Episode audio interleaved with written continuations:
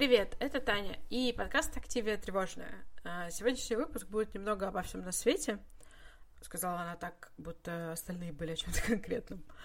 А, начну, пожалуй, с небольшого отчета о своих тренировках. Я начала тренить сектой.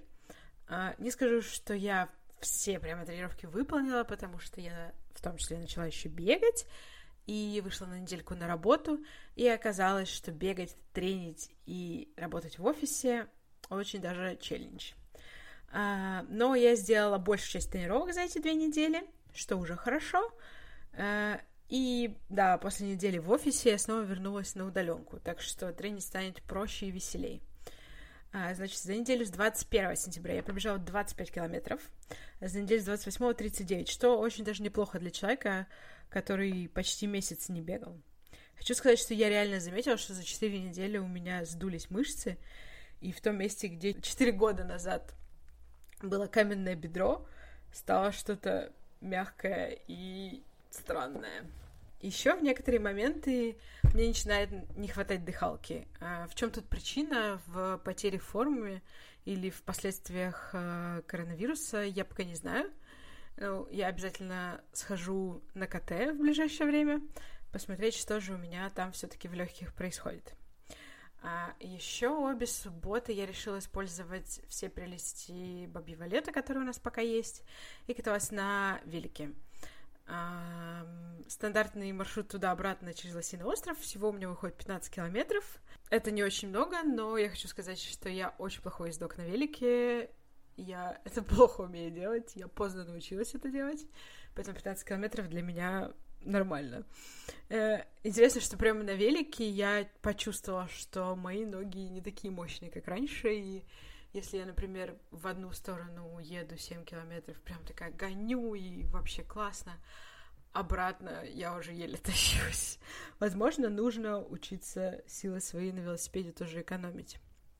А еще в вот прошлое воскресенье мы с папой решили, что нам нужно э, сгоняться в тот же Лосиный остров и пробежать десяточку. Э, вышло совершенно неожиданно хорошо. В итоге мы прибежали со средним темпом ниже 6.40. Честно, я в этом году еще не бегала с таким темпом на тренировках, мне кажется. Ну, может быть, какие-то интервалы. Я считаю, что все дело в том, что накануне я поела очень вкусный, очень сладкий и очень большой кусок торта. В общем, торт животворящий. Возможно, перед длинными тренировками забега мне надо есть не макароны, а гигантский торт. Челлендж мой на эти две недели был не есть фастфуд и не заедать стресс. А, фастфуд я не заказывала, даже когда на работе меня этим соблазняли.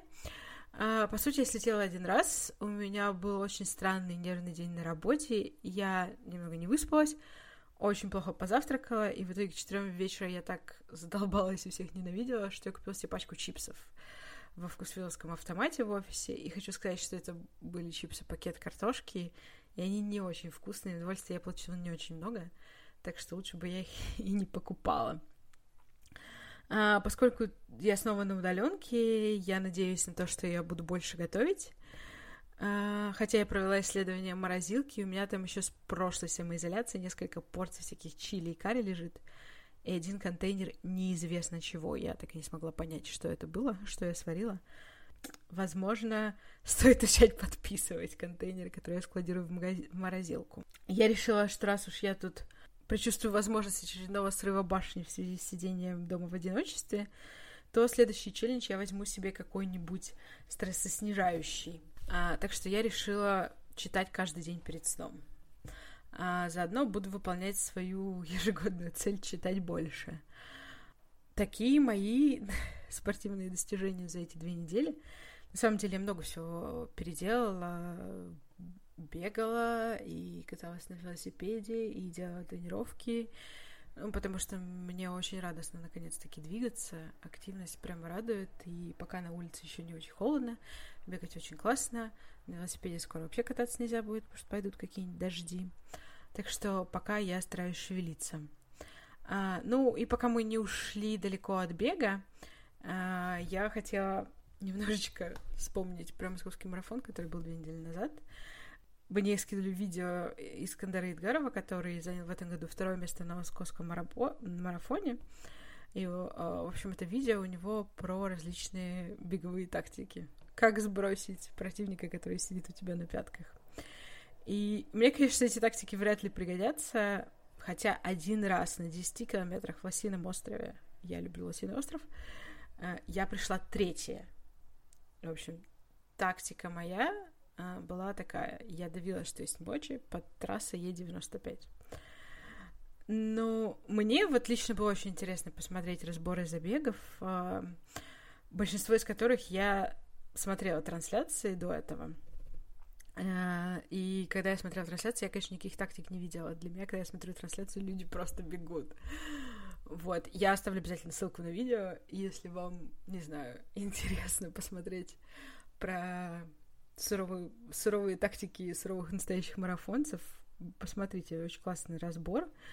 Э, и там, кстати, в этом видео упоминается марафон на чемпионате мира по легкой атлетике — а, в 2013 году в Москве. И я была там вживую. Они бегали, а, тогда марафон а, бегали 4 круга по 10 километров от Лужников до Храма Христа Спасителя по набережной. И мы с мамой, собственно, ходили смотреть. И мы прошли одну, значит, дистанцию, получается, пятикилометровую в одну сторону, наоборот, Храм Христа Спасителя до Лужников. Э, я помню, что я устала за эти пять километров очень сильно, и я шла еще и рассуждала, какие психи бегают 42 километра. Это безумие какое-то. В общем, little did she know. Э, и через три года, кстати, уже я собиралась пробежать свой первый марафон, в общем, с финишем по этой же набережной. Что очень примечательно. И в это воскресенье, 4 октября, э, прошел лондонский марафон. Э, правда, бежала только элита, массовую гонку отменили, они сделали виртуальный забег, то есть все участники, которые получили места в этом году на Лондоне, могли пробежать 42 километра в любом удобном их месте, загрузить э, результаты, и я не знаю, присылают они медали или нет. А, Чикаго сделал такую же штуку в этом году, виртуальные свои. Там у них несколько есть, там любой человек может поучаствовать, там у них, по-моему, есть миля, 5-8 километров. Но 42 могут поучаствовать только те, кто был прям уже зарегистрированы на забег. И там какую-то футболочку присылают. Я зарегистрировалась на бесплатную виртуальную 8 километров, потому что, конечно, на 42 я не готова. Вот, но решила хотя бы так поучаствовать. Вот. У меня, в общем-то, обычно я смотрю трансляцию Лондона. Вот, но тут у меня были какие-то неожиданные планы на воскресенье. Я успела посмотреть первую половину трансляции женщин, которые бежали с 9 утра по Москве, и я успела на финиш мужчин. Я прям включила трансляцию, и там мужчины были на 40 километре. У девушек э, выиграла Бриджит Казгай, Э, которая в прошлом году выиграла Лондон, и в прошлом же году выиграла Чикаго, и там обновила мировой рекорд, который Пола Редклифф держала 17 лет. Э, вот, в целом здесь не было сюрпризов, в принципе, на нее все ставили, все от нее ожидали. И она последние несколько лет довольно стабильно выигрывает, стабильно бегает. Куда неожиданнее для всех оказался, оказалось второе место. Я потом пересмотрела, когда увидела результаты, я пересмотрела трансляцию последних километров, просто космос. А, на за два километра до финиша американка Сара Холл была на третьем месте, она отставала от второй девушки на секунд 40, может быть, даже 50. И там очень смешно смотреть трансляцию, потому что комментаторы на фоне говорят, ну, у нее нет шансов догнать. Ну, это правда, потому что 50 секунд отставания на двух километрах марафона — это нереальные какие-то цифры, это невозможно догнать.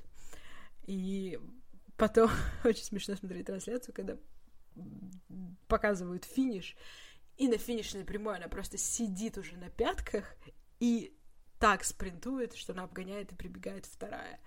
Это просто самый невероятный финиш, который я видела за последнее время. Просто для меня космос смотреть, как человек работает. При этом не сказать, что да, девушка, которая гоняет, она как-то там сдала, и, там, не знаю. Она тоже бежит из всех сил. Это просто потрясающее зрелище.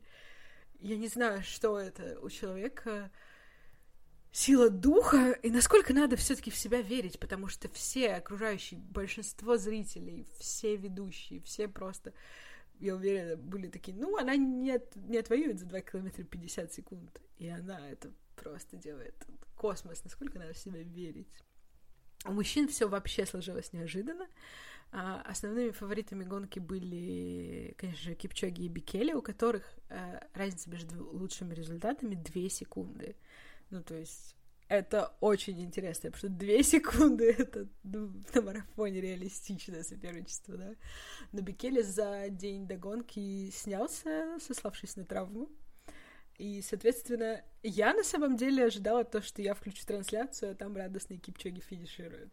Э, потому что он невероятно стабилен. Э, я смотрю за его гонками последние четыре года, наверное, с Олимпиады в Рио, и он везде невероятно стабилен. Он э, одинаково хорошо бежит. Ну, то есть у него разное время, конечно, но ты никогда не видишь в его технике, в его выражении лица какого-то сомнения и какого-то присутствия страдания, которое бывает у марафонцев под конец. Он всегда настолько как бы четко и стабилен и всегда так хорошо бежит, что ты просто не можешь сомневаться в Кипчоге.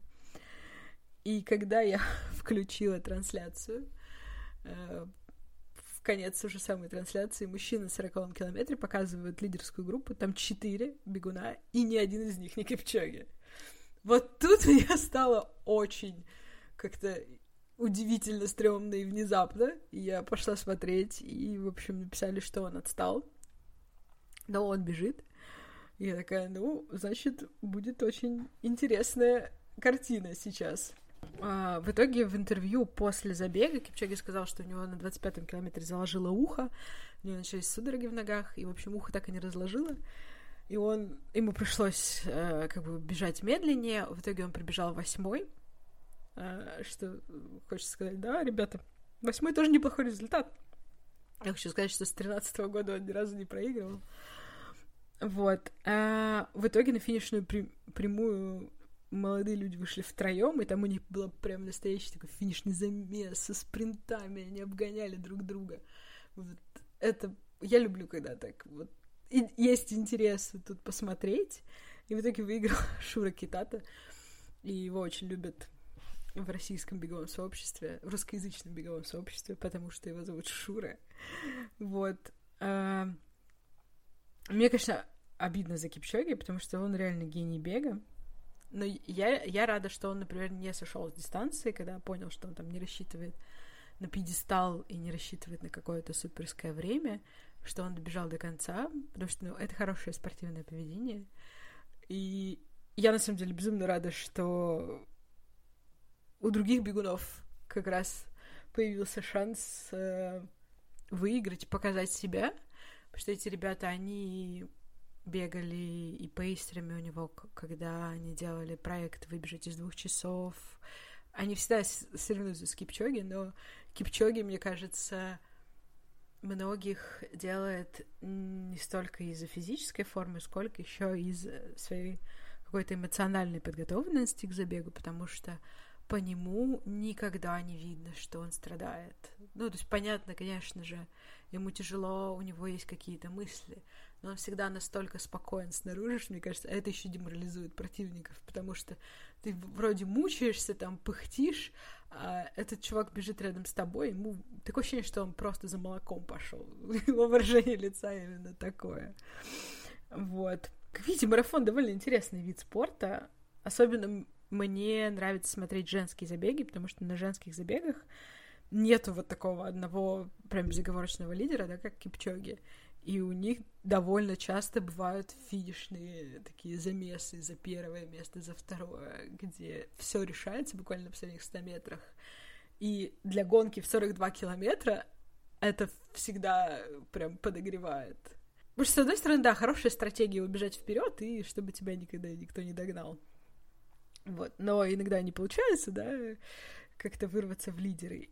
И вот эти финишные замесы, они всегда прям очень классно посмотреть, очень интересно. И просто мне, меня завораживает смотреть, как люди бегут 42 километра, так вот широко махая ногами, захлестывая их чуть ли не там, не до лопаток. Я не знаю, я метров 10, наверное, могу так пробежать. А, кстати, одним из пейсеров на лондонском марафоне а, был сэр Мофара. Мофара? Почему по-английски не говорит? Мофара. А, значит, э, что очень интересно, почему он как бы не, не стал сам участвовать, побежал пейсером. Но, насколько я помню, он э, бегал, по-моему, в Лондоне пару лет назад уже против Кипчоги, и там он не смог составить ему конкуренцию. И я думаю, что как раз Мофара подумал, что, ну, раз бежит Кипчоги, он выиграет. Смысл участвовать. И вот э, иронично получилось, что Кипчоги не выиграл. Вот. Но конкуренты это были очень достойные. Это все лучшие ребята, они выигрывают другие марафоны, на которые Кипчоги не ездит. А, он на самом деле не бегает очень много. У него сейчас это... У него до этого было 10 побед подряд с тринадцатого года, соответственно, ну, чуть больше там марафона в год он делает. Он как бы не, не, не носится как безумный. Но хочется сказать, что до этого он выигрывал Лондон четыре раза подряд, и наконец-таки у Лондона новый победитель. Вот. И на самом деле, справедливо, тут я видела замечено, что теперь будет интереснее смотреть на забеги с э, Кипчоги, потому что ты знаешь, что у него может что-то пойти не так. Потому что, например, когда я смотрела, э, что это было, это был прошлогодний, наверное, Берлин, когда он прибежал свой мировой рекорд 2 э, часа 1 минута 39 секунд. Э, ну, во-первых, Берлин простая, более простая трасса, не скажу простая, 42 километра, ничего делать. Более простая трасса, практически плоская, там почти нет подъемов, а ее очень любят для каких-то, для временных рекордов. И я хочу сказать, что я когда смотрела, мне казалось, что реально Кипчоги как вышел за молоком просто. Он бежит, у него настолько ненапряженное выражение лица и настолько техника, как бы он движется совершенно спокойно, отточенно, и ты не чувствуешь какой-то скованности, что у него хоть что-то там заболело, еще что-то. И он прибежал этот мировой рекорд, 2 часа, 1 минута, 39 секунд, и пообнимался еще с тренером, и попрыгал после финишной линии. Просто вот и кажется, что он робот. Сейчас вот выясняется, что он не робот, и следующие забеги будут интересней. И если в следующем году состоится все-таки Олимпиада этого года Токио, будет очень интересно посмотреть на соперничество. Так что вот, я уже жду всего этого. А, ну а теперь перейдем к главной теме выпуска. А, на прошлой неделе в инстаграме секты был прямой эфир а, с врачом по поводу стигна... стигматизации и самостигматизации людей с лишним весом. А, если кратко, то человек с лишним весом в большинстве случаев воспринимается как ленивый человек, а ленивый человек значит плохой человек. Хотя я бы тут вступила в защиту ленивых, а, они просто экономят энергию ну и не обижайте ленивых людей, они ничего не сделали. Э, для меня этот эфир оказался очень важным, потому что мне кажется, что мы мало говорим о причинах появления лишнего веса, но при этом очень много вешаем на людей ярлыков. И я хочу сказать, что все эти ярлыки и мнения посторонних людей совершенно людям с лишним весом не помогают. Я толстая девочка, и многие люди видят решение моих проблем а, в потери веса. Похудей, и у тебя будет личная жизнь, ты станешь менее угрюмой и выйдешь замуж. Я толстая девочка, и многие люди считают, что мне нужно указать на какую-то их волшебную диету. А, ребята, я считала себя толстой с 10 лет, и на свете нет хреновой диеты, которую я бы не попробовала. Я как-то три дня питалась овсянкой на воде, но потом решила, что никакое мужское внимание не стоит этих страданий. И диеты, возможно, помогают похудеть, эм, но ни одна диета не помогает человеку удерживать вес. И удержать вес помогает здоровое питание и адекватное отношение с едой и собственным телом. И вот пропаганды этого я вижу крайне мало. Я толстая девочка с расстройством пищевого поведения. У меня далеко нет адекватных отношений с едой. А, я могу есть торт в кафе с подружками, но в моей голове будет проскакивать вот это пресловутое one moment on the lips, lifetime on the hips. И все потому, что я помню, например, как в 7 лет папа отобрал мне второй кусок торта, потому что считалось, что я толстая девочка. Хотя я не думаю, что я в детстве была какой-то очень толстой. Возможно, я была более полная, чем, не знаю, мои ближайшие подруги. И это все не от того, что мои родители какие-то ужасные люди, которые хотят зла своему ребенку. А нет, они просто выросли с теми же стереотипами и установками. Моя мама с гордостью рассказывает, как она в школе решила худеть. Она питалась двумя творожными сырками в день. И вот у меня от этого рассказа на голове шевелятся волосы. Потому что хорошая это диета для подростка, организм которого стремительно растет и развивается, конечно, нет. А, но почему-то мы так мало говорим, что такое здоровая еда и здоровое отношение к еде и собственному телу, и, и так много говорим, какая актриса быстро похудела после родов, и что Генри Кевилл не пил воду три дня перед обнаженными съемками в Ведьмаке. Извините тем, кого возбудил Генри Кевилл в ванной. Наплевать, если его мышцы будут чуть менее рельефными большинство этого даже не заметит. Но придерживаясь вот таких вот диет, как у бодибилдеров, когда они не пьют несколько дней или пьют мочегонные, чтобы мышцы были более рельефными, можно нанести вред своему здоровью. Я толстая девочка с расстройством пищевого поведения, и у меня даже близко нет здоровых отношений с собственным телом. Мне всегда в детстве говорили, что я громкая, и волосы у меня слишком лохматые. Но, честно, вот мое чувство юмора и мои волосы всегда были моей гордостью, так что тут я была не против занять побольше места. Но чем больше я занимаю место физически, тем больше я испытываю эмоционального дискомфорта. Сейчас я почти всегда ношу мешковатые платья. В них, конечно, удобно ходить, летом особенно. Но в основном я просто хочу побольше скрыть свое тело. И чем больше я вешу, тем больше я замечаю осуждающие и сочувствующие взгляды от людей вокруг тем больше я замечаю шутки и комментарии по поводу чужой внешности. И реально, если люди могут называть Сирену Уильямс толстухой, то, извините, что они говорят за моей спиной, когда я выхожу из комнаты? И недавно я поймала себя на моменте, за который мне очень стыдно. Я разговаривала с другом по зуму, и он попросил меня встать и показать ему кое-что на ноге. И мысль о том, что мой живот и бедра окажутся в кадре, вызвала у меня такую внутреннюю панику, что я отказалась я отказалась показать себя одному из самых близких людей в моей жизни. И мне очень стыдно, что эта цепочка толстый, ленивый, плохой все-таки работает в моей голове. Если вы думаете, что эти ярлыки кому-то помогают, то нет. Если человек счастлив быть толстым, он просто пройдет мимо вашего мнения. А если он несчастлив и для него это больная тема, то вы сделаете ему только хуже.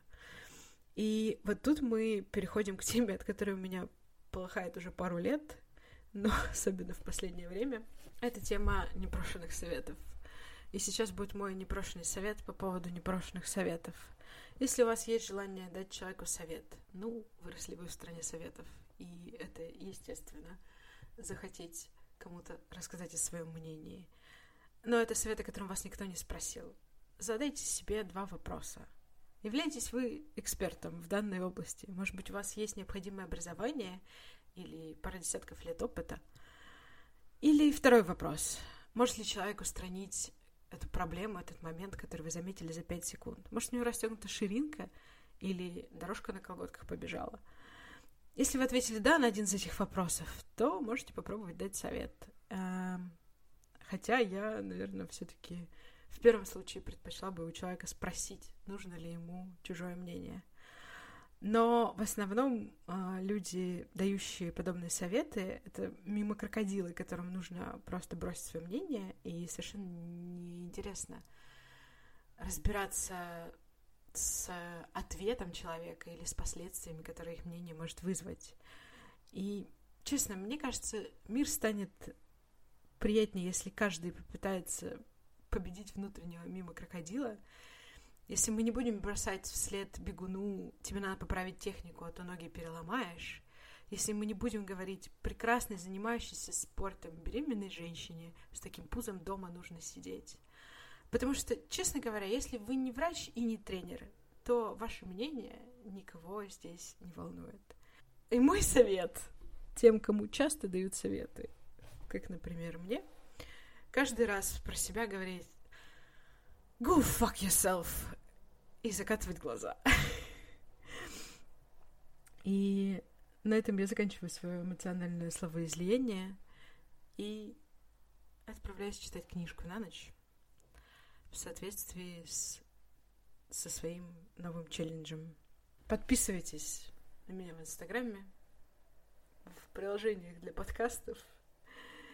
И до встречи через две недели. Это была Таня и подкаст «Активия тревожная». Пока! thank you